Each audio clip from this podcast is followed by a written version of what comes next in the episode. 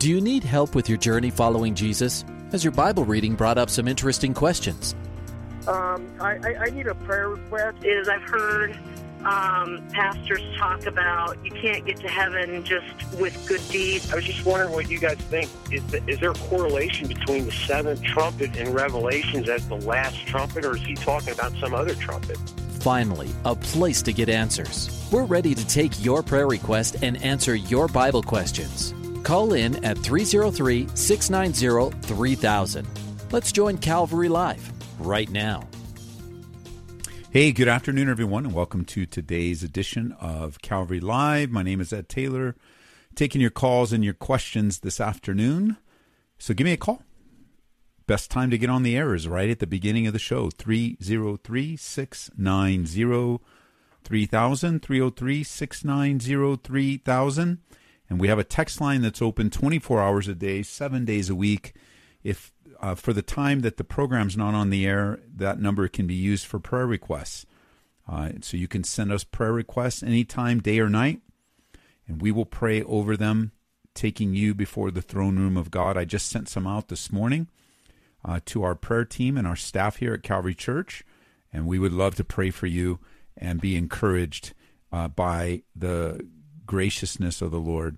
So give me a call, 303-690-3000, 720-336-0897. And a shout out to all my friends on Truth FM, Higher Rock Radio, Hope FM. You guys are hearing this on a 1 week delay. And then all the stations on the Grace FM radio network, the Radio by Grace network, you're hearing this live. Unless it says at the beginning of a program that it is a rebroadcast, or what's the word that we use? Encore presentation, then you're hearing it live right now. So call me, 303-690-3000, 303-690-3000. Text me, 720-336-0897. Here's a text that came right through. It says on the list here, 4:01 p.m. How were the Gentiles saved before Jesus? That's a great question, and I think you might be surprised that how they were saved. I think you might be surprised by my answer. They were saved the same way you and I as Gentiles are saved today. Those that were saved prior to Jesus and those that are saved after Jesus are saved the same way, by faith through grace, or by grace through faith. The Gentiles prior to Jesus had faith in the coming Messiah by becoming a part of the covenant community of Judaism and following the dictates of the old covenant by faith. No one's saved apart from faith. And then looking forward to the coming Messiah. And now you and I, we are saved by faith in the Messiah that has come.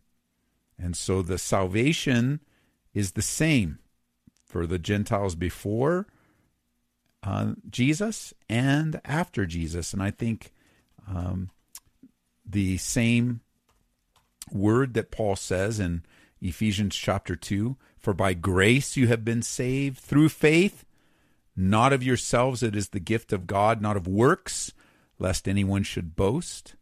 For we are his workmanship, created in Christ Jesus for good works, which God prepared beforehand, that we should walk in them. That's the new covenant. And the old covenant would be by faith entering in to a relationship through Judaism. Great question. 303-690-3000, 303-690-3000, wide open phone line, 720 336-0897. We're going to be in Bible study tonight. I always like to mention that. We're studying the book of Genesis here at Calvary. We meet at 7 p.m. Mountain Time. So if you're here in the metro area, you should be here physically. The Crest Coffee opens up early. Specialty drinks. I think one of the drinks this month, the drink of the month, is a strawberry lemonade type drink. Plus all, it's a third wave coffee bar. So you'll be very happy with the dialed down espresso shots and No need to stop at any of the fancy, Starbucks or any of the other coffee shops. Come to church, and all the proceeds of Resurrection Coffee goes to our missionaries. You know, people are like, oh, I can't believe, look at the church. Why do they have this? And, well, I'll tell you why we have it. Because there's no need to spend that money at a coffee shop on the way when we have better. Some of the third way coffee shops have really, really good coffee. But we do too. And you don't need to stop on the way. Just come early. And before every service, Resurrection Coffee's open. There's light snacks available there and all kinds of drinks. You know, they have specialty. It's a real specialty coffee house. And we can't open it. You know, we've had people, again, we're waiting for calls here. That's why I'm sharing. But we've had people share, why don't you open it during the week? Because we have a school here. And so because of security purposes, it's not open during the week. We're going to take care of the kids first and foremost. But it's open before and after every service, Saturdays, Wednesdays, Sundays, and we'd love to have you stop by. Come out for service tonight. We start a new chapter. Right now, we've been going and tackling whole chapters. So it's chapter 6 tonight in the book of Genesis, studying origins. Such a great study. 303-690-3000, 303-690-3000. Here's a great question in Acts chapter 8, verse 17. So whenever somebody shares a scripture, let's look it up. In Acts chapter 8, verse 17, it says, Now when the apostles who were at Jerusalem heard that Samaria had received the word of God, they sent Peter and John to them, who, when they had come down, prayed for them, that they might receive the Holy Spirit, for as yet they had fallen upon none of them. They'd only been baptized in the name of Jesus, and they laid hands on them, and they received the Holy Spirit. Okay, so the question is, Peter and John laid hands on believers to transfer the Holy Spirit. Is touch the way the Holy Spirit is given? No. No, not exclusively. But there is a great significance of the practice of laying on of hands. It is something that you see all throughout the scriptures, and it is a point of contact, of course, of a man and a ministry upon a person. We want to make sure that we understand that even anything that we do is only used by God. There's no requirement to lay on hands. There's no absolute. We certainly have examples of men and women receiving the Holy Spirit. For example, in the John's Gospel, Jesus breathes on the disciples, and they receive the Holy Spirit. On the day of Pentecost, there's no laying on of hands, just an outpouring of the Holy Spirit. Cornelius, I believe, receives the Holy Spirit without the laying on of hands. So the laying on of hands is something that's been used of God as a point of contact that he uses to draw out faith, to bring about relationship. And, you know, there are other instances where the Spirit of God is given without the laying on of hands. But we do like to follow through with laying on of hands. There'll be often when I'm praying for someone, I'll ask them if it's okay that I can lay hands on them, so there is a connection point within the body of Christ as we seek the Lord. It's not necessary. Sometimes people go, no, I prefer you not to do that. And I'm like, no problem. It doesn't matter one way or the other. I want to respect the person in front of me. But the laying on of hands is definitely something that's given to us in the scriptures, but it's not a necessity. And no, it is not required for the Holy Spirit to be received, both indwelling, being born again, and also it's not required in the baptism of the Holy Spirit. But I do like it. You know, for example, another way that we, besides laying on of hands symbolically, right, upon leadership and elders and new men to take those roles, or certain women in certain specific roles within the church, laying on of hands. One other way I like to participate in that in the life of our church is when someone responds to the gospel, they respond to the invitation to follow Christ, to repent of their sins. I will ask the pastors and elders in the room to go over to them and start the friendship, relationship, connection point right there. not wait for them to come up to the stage, because quite frankly, most people aren't coming up to the stage unless it's a full-blown altar call, and then they will, but we'll have them lay on hands so they just know that they're not alone, that they are part of a family, and that the significance of the family of God is very important. So 303-690-3000 is the number, 303-690-3000. We have a question of someone that didn't want to be on the air, but they wanted to ask about the Mother of God cult that loves to go around Starbucks, Walmart, Price Club, and start conversations about their false teaching. They have a large presence here in Denver. And they are probably some of the, I mean, they're now a third category between Jehovah's Witnesses and Mormons, active door knockers that do a good job of tripping people up and confusing them. And the idea of the Mother of God cult, I can't remember. I need to look up the name of the cult. It's the The World Mission Society Church of God is a Korean cult that was founded in 1964. And they teach that there's a Heavenly Mother, very similar to Mormonism, right? Heavenly Mother, Heavenly Father, and we're the Bride of Christ. But they misquote Revelation 21, they misquote Genesis chapter 4. And so the best thing to do is just email me. I'll send you some information that can equip you to talk to them and, be encouraged by that information. They're just twisting the scriptures. There is no Mother God, period. End of story, period. Doesn't matter where they go in the scriptures, that teaching doesn't exist, especially Galatians 4. That's not a female personage. It's a symbolic representation of the kingdom of Christ, So email me. I'll send you info, ed@edtaylor.org, edtaylor.org. Here's a great question. Give me a call. I'm waiting for your phone calls, 303-690-3000, but we've got plenty of texts. So do you think it's important for a pastor to connect with the community in which they serve? For example, love the weather, love the sports teams, etc. This has an out-of-town area code, so I'm not sure if this is a little side dig at me.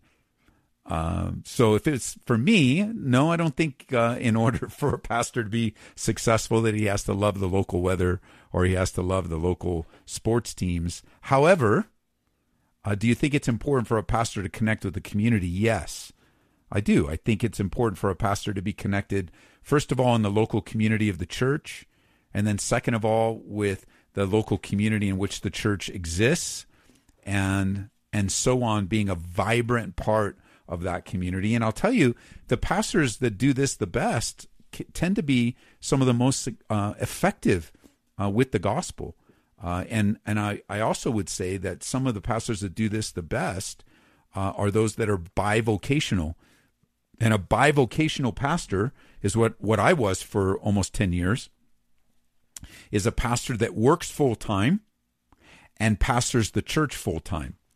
And so in order to provide for the needs of my family, I wasn't a bivocational pastor for 10 years, basically 4 years, but I served in the church bivocationally.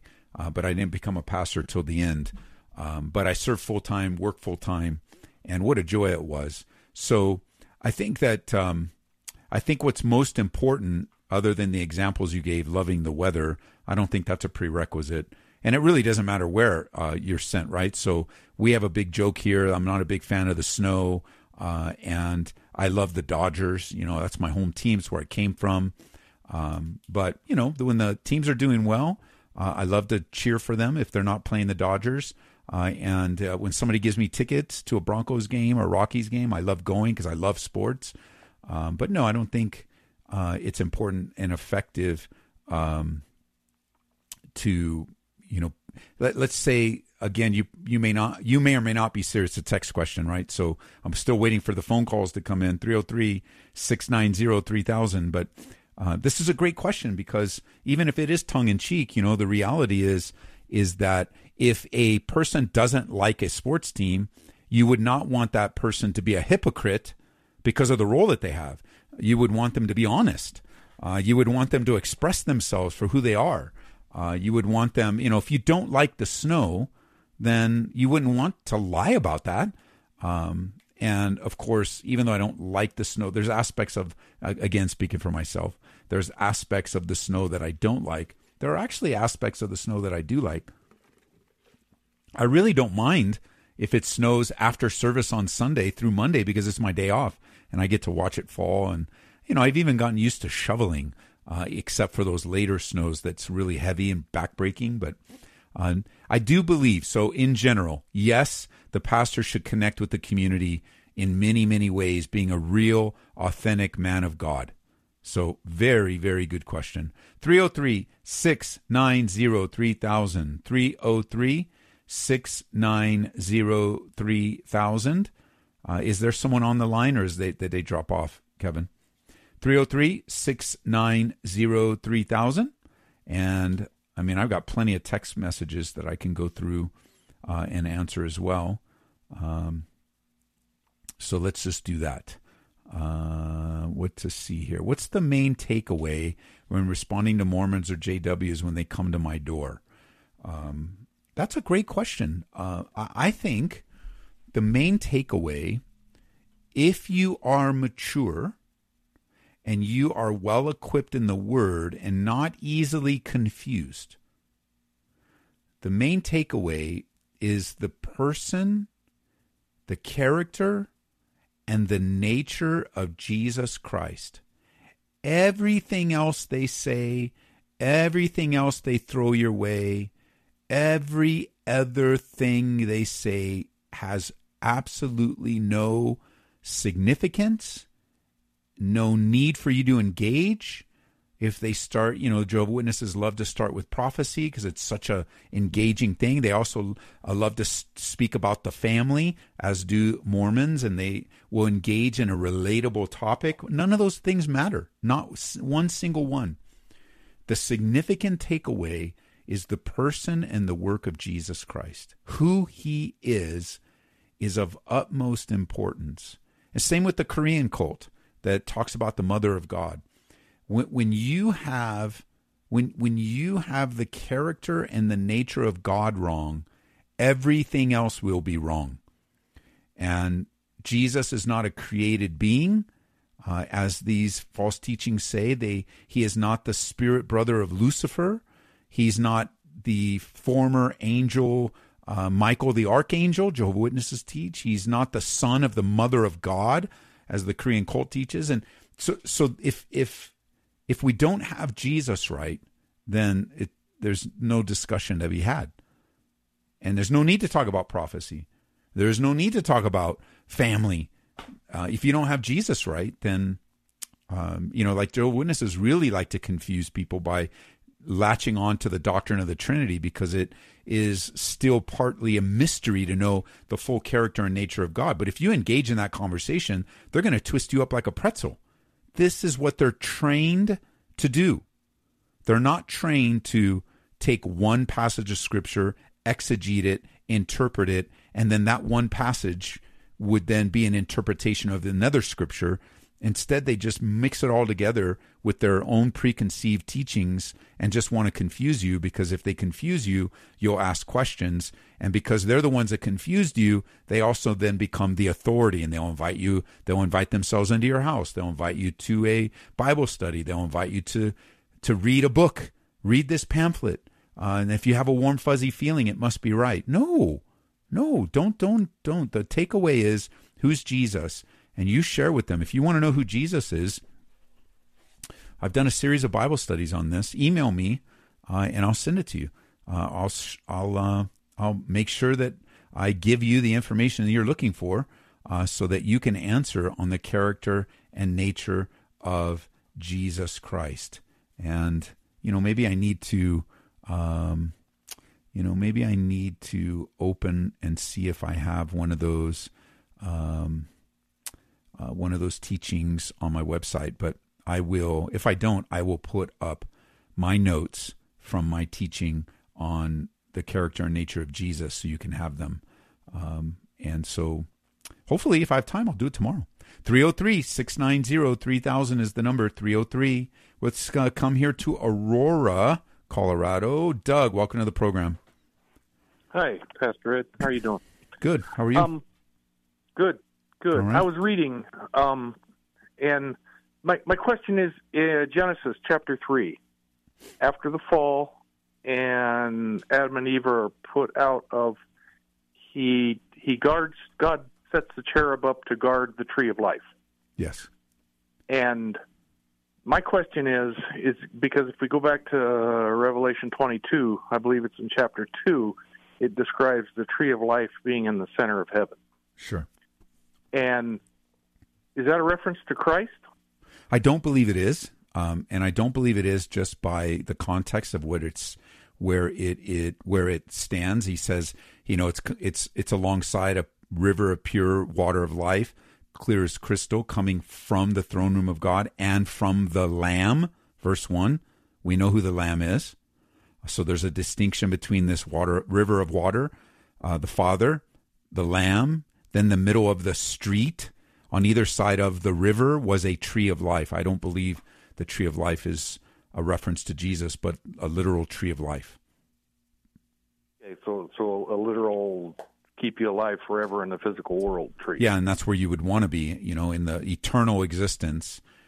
You have a, you know, when you think of heaven, don't think of it just as a new reality, but think of it as a restored Eden. Things are restored back to what they were prior to sin. Why? Because of the full restoration of what Jesus Christ has done for us. You know, I think, let's see, I was thinking of a scripture, Acts 3:21, whom heaven must receive until the times of restoration of all things. And that's a theme throughout the scriptures of the new covenant and the finished work of Messiah, that there's a full restoration to God's ideal for the eternal state. Right. Okay. All right. Yeah. I was wondering, as I was reading, I was wondering, well, why would he guard the tree of life? Yes. And I read a little more. I figured, well, maybe since he fell from sin and he's being pushed out, God had mercy to show that you don't want to live your entire life forever and ever in this fallen world. Yes, that's a great kind answer. Of a mercy of okay. Not only that, I would also add this in your thinking. Not only is it merciful that Adam and Eve would not live continually forever in their sinful existence, but that God also provided the authoritative stamp of His promise, or the curse, that the wages of sin is death. In that day you shall surely die. By preventing the enjoyment, because that's what it was prior, preventing the enjoyment, he stops them so that His word will be fulfilled. Right. Okay. Yeah. All right. Well, very good. Once again, you're proving the master. Huh. Hey, so I just got a text from a 910 number of the same question. Is that you? Yes, yeah, that was me. I just kind of got impatient. That's all. All right, sounds good. Okay. Thank you, my brother. Thank you. All right, bye-bye. 303-690-3000 is the number, 303-690-3000. Brian in Centennial, welcome to the program. Yeah, I got a question. This is, it'd be something I guess maybe deep in the Bible somewhere if it is, but you see all these reports of them talking about we're discovering with our more advanced technology UFOs and, you know, stuff flying out there. And they even said they have material off these ships that have materials that we can't even identify what it's made out of, but we could track it now with our advanced cameras and logging system. But wouldn't the Bible say something guess I don't know what to make of it. When the Bible and say something that, okay, hey, there's another life out there? Not necessarily, because the Bible is singularly concerned with, let's just say the Bible doesn't teach that there is alien life, doesn't teach that other than the demonic and the angelic realm, you know, there are different classes of creation, but the Bible doesn't teach that there's life on other planets and different systems of religion or different systems of salvation. It doesn't say there isn't. So there's really no forbidden. God doesn't say don't ever think about any kind of otherworldly life. It doesn't say that. Although, you know, if we spent our whole life looking for aliens, I think there would be disobedience on our part, right? Because we're given direction how to spend our life, to seek first the kingdom of God and his righteousness. So the Bible doesn't really say one way or the other. If there were aliens, if you think about it, at the rapture of the church, I think that this whole setup of alien life and this whole preoccupation with Mars and other planets and preoccupation with life out there is conveniently used not to pay attention to life here by unsaved humans. I mean, for the most part, like those that live their whole life denying God and looking for some higher creation or looking for the beginning of the black hole, of the Big Bang, all that is a convenient way to waste your life and not worship the one true God. But I think that the Bible is singularly focused on Messiah and on us individually. So the Bible's not an exhaustive book on everything that could be known or everything that could be discovered, because that's not the purpose of the Bible. I really think this preoccupation with aliens would be a convenient way for the world to say, see, the Christians are gone, but the aliens got them, and still refuse to believe in Jesus Christ. Yeah. I mean, I guess I've always heard, you know, the devil could go to different dimensions and, you know, could leave Earth, but I've always thought it was just, that's what people were seeing were demonic.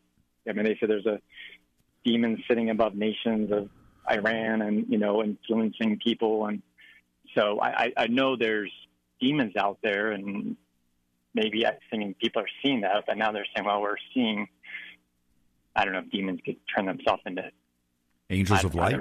They can. Yeah. Yes. I mean, there is a, you know, so, you know, there is a different dynamic to the answer to this question where what is being seen today most likely is, if there's any substance to it, demonic activity. And I think they just make a lot of stuff up. I saw an article the other day that, oh, look at this, there's a garage on Mars, and they showed a shadowy picture. And I mean, I guess you can just make it up, because who's going to verify it? Like, who can go and, oh yeah, there's a Tesla in there too, and look, the Martians are so event. Like, who's gonna? It was a really grainy, shadowy picture of a garage or a cave or something. I'm like, seriously, I mean, what are you gonna do? Like, you can waste your whole life. Yes, they found garage on Mars, and what have you done for the Lord lately? Well, you know, and that kind of that type of response. But great question. You hear the music. I gotta go. Already, first half of the program. I mean, it happens so fast. Hang around. We only have a couple minute break, and then we'll be right back. This is Calvary Live on your local Christian radio station.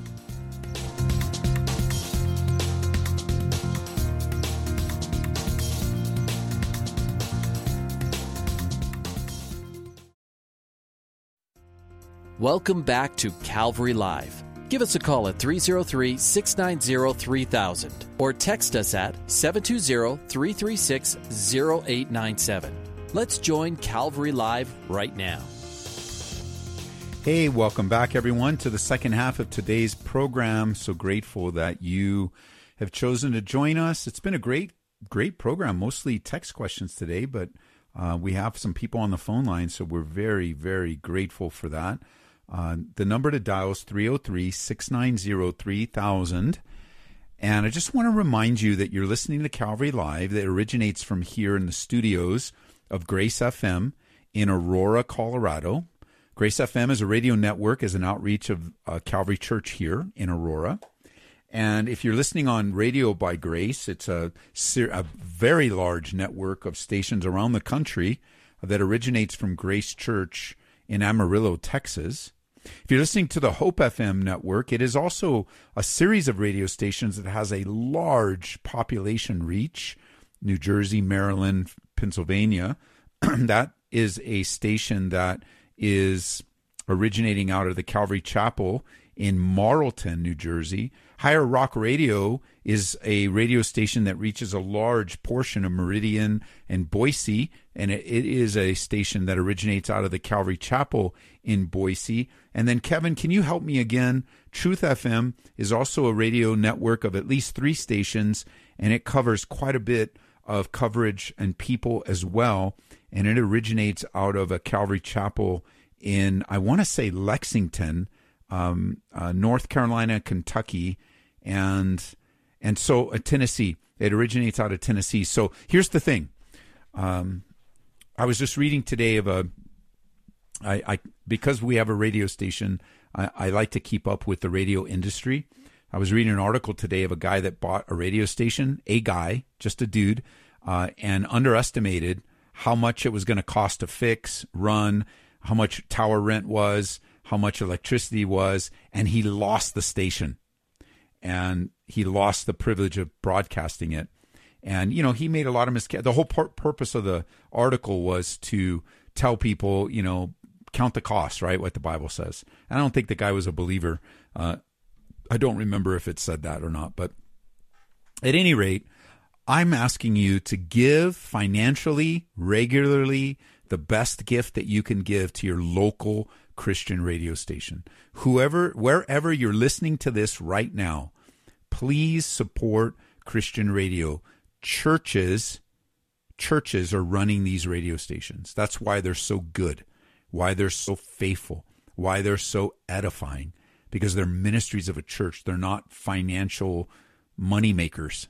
They are outreaches, and outreaches always cost money. So if you're listening on Grace FM, support us. Radio by Grace, support them. Hope FM, support them. Truth FM, support them. Higher Rock Radio, support them. If you're listening online on whatever app you're listening to, support them. It even costs money to apps. I mean, it's hundreds of dollars every month just to rent our app, you know, use our app. And it's hundreds of dollars every month just to stream and, you know, all of that stuff, license. It's crazy, unbelievable. But the Lord provides. And you and I, and you know, one of the things about radio, and I'll get to the phone lines right now, but one of the things about radio is because it's free, it's easy to conclude that it's free to be on the air, and it's not. And unlike other stations, we don't run advertising. We're non-commercial. That's why we're non-commercial stations, which means we can't run advertising. So we don't. We have a few partners that we get to say thank you for your support, but we don't run ads. At any rate, keep that in mind. Georgia, Beverly, welcome to the program. You're on the air, Beverly. Hello. All right. There you are, Beverly. Welcome to the program.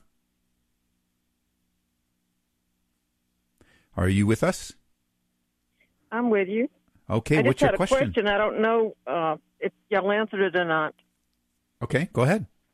I haven't answered it. Okay. It was about Adam and Eve. Yes. And in Genesis. Yes. I know there had to be a Hades then, and there was definitely a paradise. I mean, not heaven as we know it. Yes. But when they died, where did they go? When they died, they went to, I believe, the paradise side of Hades. Oh, I hope so. I do. I believe they did. There's quite a few people in the scriptures that I think will be surprised about that made it into heaven. I know Adam and Eve had a pristine relationship with God, and after the fall, God's pursuit of them is a very great picture of God's pursuit of us.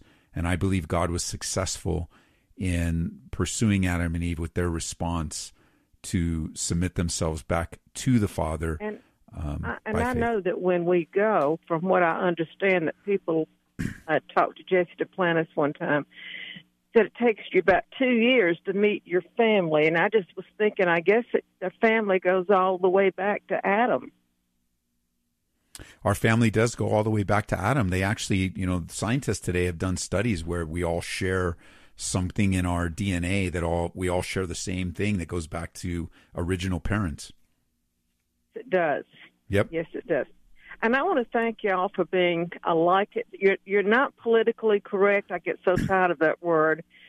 And you call it like it is. If the thing is a cult, like the JWs, the Mormons, whatever this Mother of God thing is, you call it like it is. And that is so refreshing.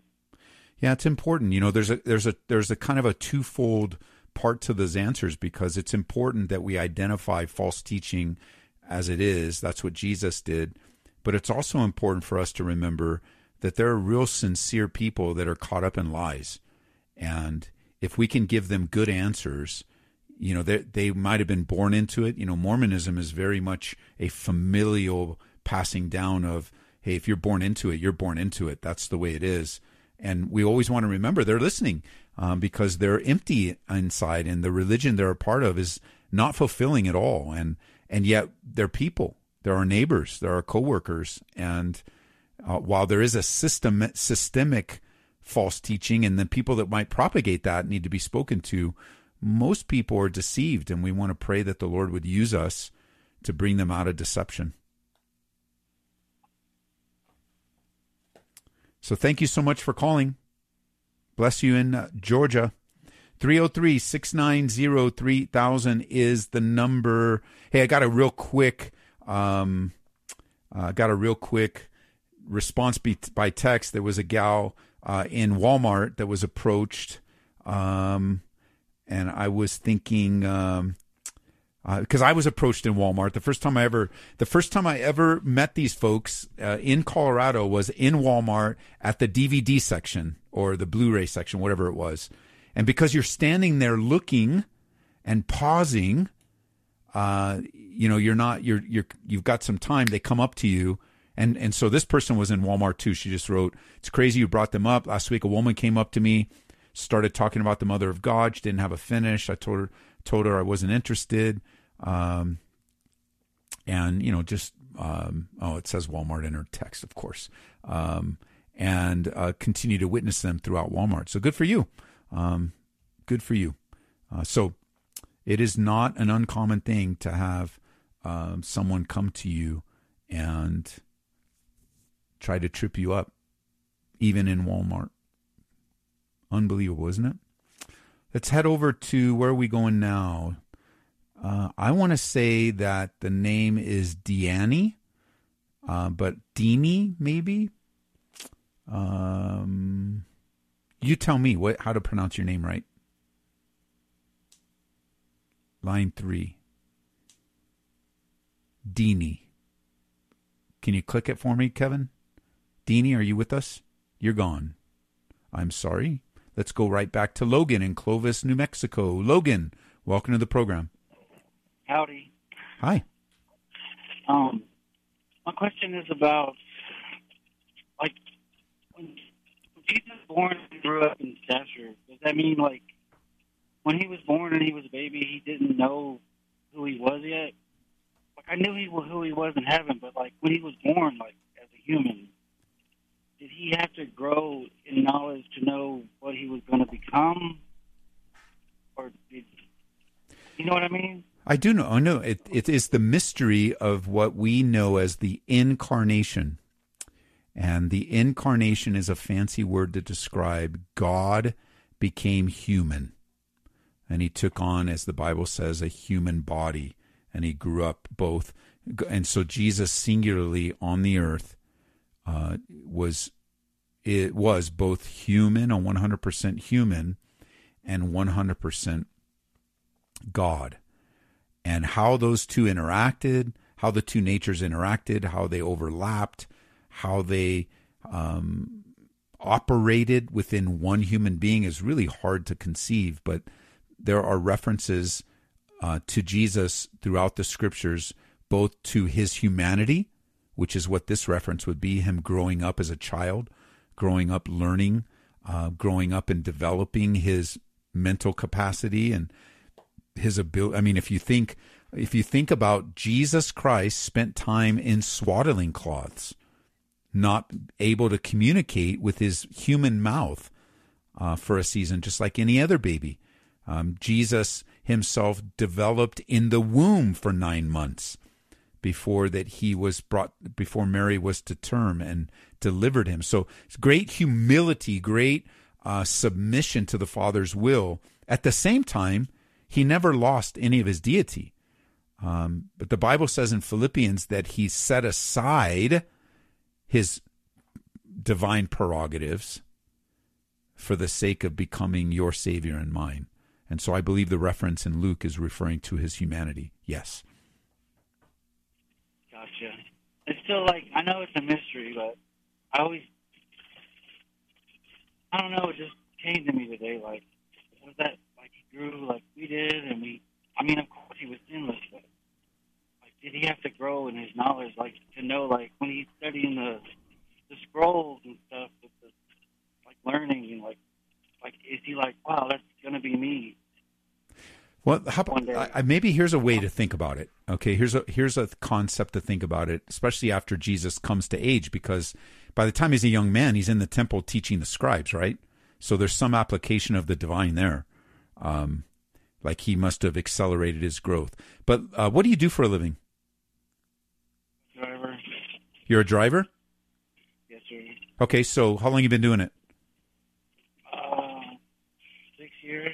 6 years. So let's just say your boss came in today, and let's say you're the best driver in the company, and your boss comes in and says, okay, I got something to announce, and Logan, you're going to have to go back to school. Actually, all the whole staff needs to go back to school and learn how to drive. Ew.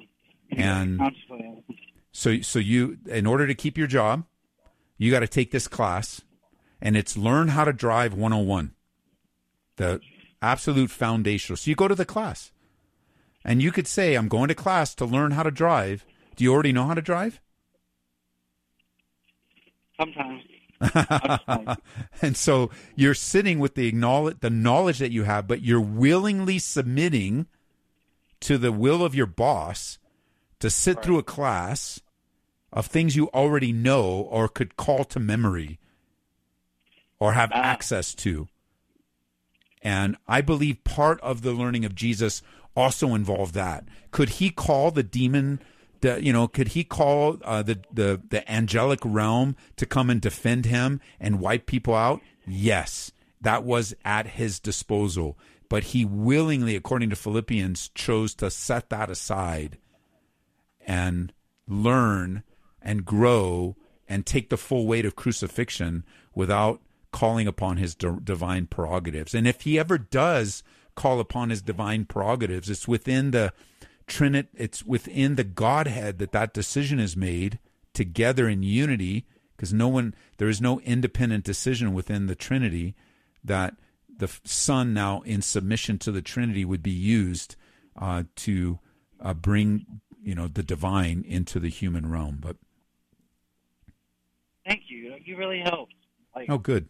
Kind of like put it all together. That's a great question. Good questions, and the Lord gives us good answers, so we're always encouraged by that. Yes, sir. All right, brother. God bless you. 303-690-3000. Frank from Amarillo, Texas, text in. So in Matthew, Jesus said, if you deny me before men, I'll deny you before my Father in heaven. Will he deny Peter since he denied him 3 times? No, because Peter was restored. I think that this is referring to a denial that you die in. Deny me before men. Let me find the passage. Matthew chapter 10, verse 33. Whoever confesses me before men, him I will also confess before my Father's in heaven. But whoever denies me before men, him I will also deny. I believe this is not just the daily denials of an unbeliever, but the final denial, the final confession. And for a person that confesses Christ and then denies him, it is what's the word I want to use? It's unusual. But there's the grace of God that covers that. And then I was thinking, because it's such a great question, remember Saul of Tarsus? Remember what he says about his past? He says, as he's describing his past, He says, let me find it here. I think he's writing to Timothy. He says, oh, Ed, where does he say? He talks about his past, and he says, well, at least in Acts 26, he says, it's not the one I'm looking for, but I punished them often in every synagogue. I compelled them to blaspheme, being exceedingly enraged against them. I persecuted them. But he also describes himself as being a blasphemer. And when Paul does that, he talks about his past, but we also know that Paul was redeemed. So he not only denied God, he blasphemed, thinking he was doing God a service. But instead, I think that he also calls himself an insolent man. 1 Timothy 1, he says, I thank Christ Jesus, our Lord, who has enabled me, because he counted me faithful, putting me into the ministry. Although I was formerly a blasphemer, a persecutor, and an insolent man, I obtained mercy, because I did it ignorantly in unbelief. And the grace of our Lord is exceedingly abundant. And I believe that Peter will not be denied, because he was restored by Jesus. Because the grace of God trumps that. The grace of God trumps the judgment of God by faith in him. 303-690-3000, 303-690-3000 is the number. Where are we going? We are headed to Hot Springs, Arkansas. Joanne, welcome to the program. Yes, thank you for all that you do. You're welcome. I was baptized as a child as a Catholic, and I'm a baby Christian. And I was wondering, can I get baptized again as a Christian? Yes, I believe you should be baptized again as a born-again believer. Okay. I believe it's a privilege and an honor and a beautiful testimony of your born-again life in Christ. And then thank you. And then my next question is this. Now, I'm very new with everything. So the Sabbath. Now, I looked it up, and it's like from Friday night to Saturday night. And correct. That's for Jews, from what I was told.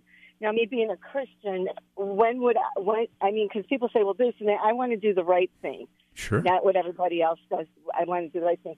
So what would, if I do the Sabbath, once I get that in my routine, I should say, or whatever, how you want to say it, when would I be doing this? Well, you have a whole new relationship with God, where the commandment of keeping the Sabbath is now kept by your faith in Jesus Christ. You see, the Sabbath was a picture and a type of the kind of rest that you would have in Jesus. So by faith in Jesus Christ, you keep the Sabbath all day, every day. I love that. One more thing I was thinking. You know how you pray before you eat? I keep forgetting to do that. Is that like a bad thing? No, it's not a bad thing. It's kind of a routine and a religious thing that we pick up, and it is a sense of appreciating all that God has done. One of the things that will help you with that is to develop a lifestyle of prayer where you're just always talking to God. And maybe you didn't pray before McDonald's, but afterwards you're like, God, it was so good that you gave me lunch today. I do pray a lot, and good. Thank you for that. Yes. So good. Perfect. So you're here's wonderful. What I want you to do. So what I want you to do is I want you to email me, because I want to send you some things that will help you as a new believer. Oh, okay. There is a couple things we use here at the church that will absolutely set you on the right track of growing in your new faith in Jesus. And so if you send me an email, I will respond to that email and send you a few links that you can download and print some things out. Great, because I call you all the time, listen to you all the time. Y'all are wonderful. Yes. Thank you so much, and God bless. Do you have my email address? Oh, no, sorry. What is that? It's Ed at Ed Taylor, that's EDTAYLOR .org. Okay, Ed at EdTaylor.org. Yep. Okay, great. Thanks again. God bless you. All right, bye-bye. 303-690-3000. If you don't remember my email, or you don't want to email me, on our website, gracefm.com, gracefm.com, there is a tab, a little note up there, Know God. And most of the things I'm going to send her are available there. There's a few other things I have that I send, but most of the information is right there, gracefm.com, and then click the Know God. All right, come back to Colorado now. Tim in Loveland, Colorado. Welcome to the program. Tim, welcome back. Welcome to the program. All right. I need to talk to Tim about his question. His question, as it's typed in, is he was a certified minister with a denomination for 23 years, had an adulterous relationship 5 years ago, and wants to know if there any hope for a minister who has committed a sin like this. So in a very general sense, yes, there is hope. Yes, there is restoration. Yes, there is forgiveness. And, you know, with the details of the situation, there may not be, you know, the sin may be so egregious that going back into the pulpit may not be an option. But there's a lot of things in the body of Christ that a brother can do after being forgiven for such a sin. But it's a painful one before, you know, so you're not able to really know the whole details about it. Let me just say this. If you're listening to me right now, anyone out there, take it from Tim in Loveland, Colorado. If he was on the phone right now, he would tell you this. Don't commit adultery. Don't get involved in fornication. Don't start sexting and have private text message relationships. And don't look at internet pornography. Don't go the realm of sexual sin. It will wreck your life. And that is a word from the Lord. And you won't have to worry about the question, is there any hope or any, it's just such a great condemning. And I know many of you have a just an overwhelming sense of condemnation because of your past sin. Because some sins are different. They're all sins nail Jesus to the cross, but the consequences of sins, they're different. There are different consequences for different levels of sin. I was talking to someone this morning on the phone about this person having to deal with the consequences of someone else's sin in their life. And it's just horrible. They literally did nothing wrong in this situation. But because of a sin that was perpetuated against them, their whole life was rocked. I think of a precious family in our church whose son and brother was murdered in Denver. And they haven't solved the crime. And that sin has completely hurt their family. And so sin does great damage. And it doesn't have to just be sexual sin, but sin does great damage. Let's go back to Arvada, Colorado. Deborah, welcome to the program. Oh, hi, thanks. Thank you for taking my call. You're welcome. I've been listening for quite a while, and I'm learning a lot of stuff. But my one question is, so it sounds to me like the soul is eternal. Everyone is accounted for and eternal. So when you die, you either go one of two places. Is that my understanding? That's correct. So how you live really does matter. Yes, it does. I think I posted recently on social media that the person alive today can have 1,000,000 chances, but after death, there's no second chance. Okay, now during the millennium reign, all the people that died, will they come back and have a second chance? What people are you referring to? The people that have already died. Like prior to the millennium? People that died prior to the millennium? No, they will not get a second chance. Oh, they won't? Oh, no, the Bible says it's appointed once for a man to die, and then the judgment. 971. Oh, my goodness. So it's now then, huh? It's now, right now, yes. Are you concerned for yourself or for others? Are you still there, Deborah? I'm still here. Are you concerned for yourself or for others? For myself and for others. Have you repented of your sin? that's what I want to do. Well, let's do it right now. You ready? Yes, I am. Okay, you can pray to God right now, right where you're at. You could say, God, please forgive me of all of my sins. I admit that I need you and want you to forgive me. And I believe that Jesus died for my sins and rose again so that I could live forever with him. And I turn away from my sinful past to follow you today. In Jesus' name, amen. Amen. Deborah, if you call out to God, if you confess with your mouth the Lord Jesus, and you believe in your heart that God raised him from the dead, you will be saved. And you can have the assurance of your salvation that what Jesus did for you is sufficient to forgive you of all of your sins, and you can spend eternity with Christ forever and ever. Okay. Well, the reason I asked that question about if people will have that second chance that die now before the millennium reign is because some studies say that people that have died before that time will be resurrected and they will have that second chance. Yeah, they won't have a second chance after a physical death. So I don't know what studies you're listening to, but you won't get a second chance. It's better to make that decision today, right now, while you know, like the Bible says, today is the day of salvation. And so in the, you know, in the rapture of the church, in the second coming of the Lord, in the millennial reign, there is a sense of people coming into the millennium, procreating, but those that died prior, there's a resurrection to life and there's a resurrection to death for all of eternity. And oh, boy. Oh, what about the people that didn't? Well, we're coming up on the end of the show, Deborah, so email us so I can send you something to help you follow Jesus, okay? Because you hear the music. All right. All right. Bye-bye. Bye. You can send the email to ed@edtaylor.org, ed@edtaylor.org. Man, what a privilege. What an honor to talk about the glorious forgiveness that's found in Jesus Christ. It doesn't matter where you're listening, what state, what country, Jesus died for you so that you might live eternally with him. Go to our website, calvaryco.church, or my personal website, edtaylor.org.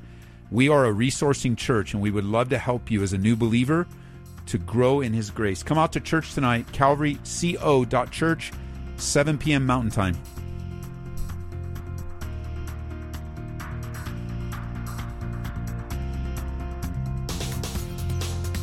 You've been listening to Calvary Live. Tune in next time for prayer and God's Word.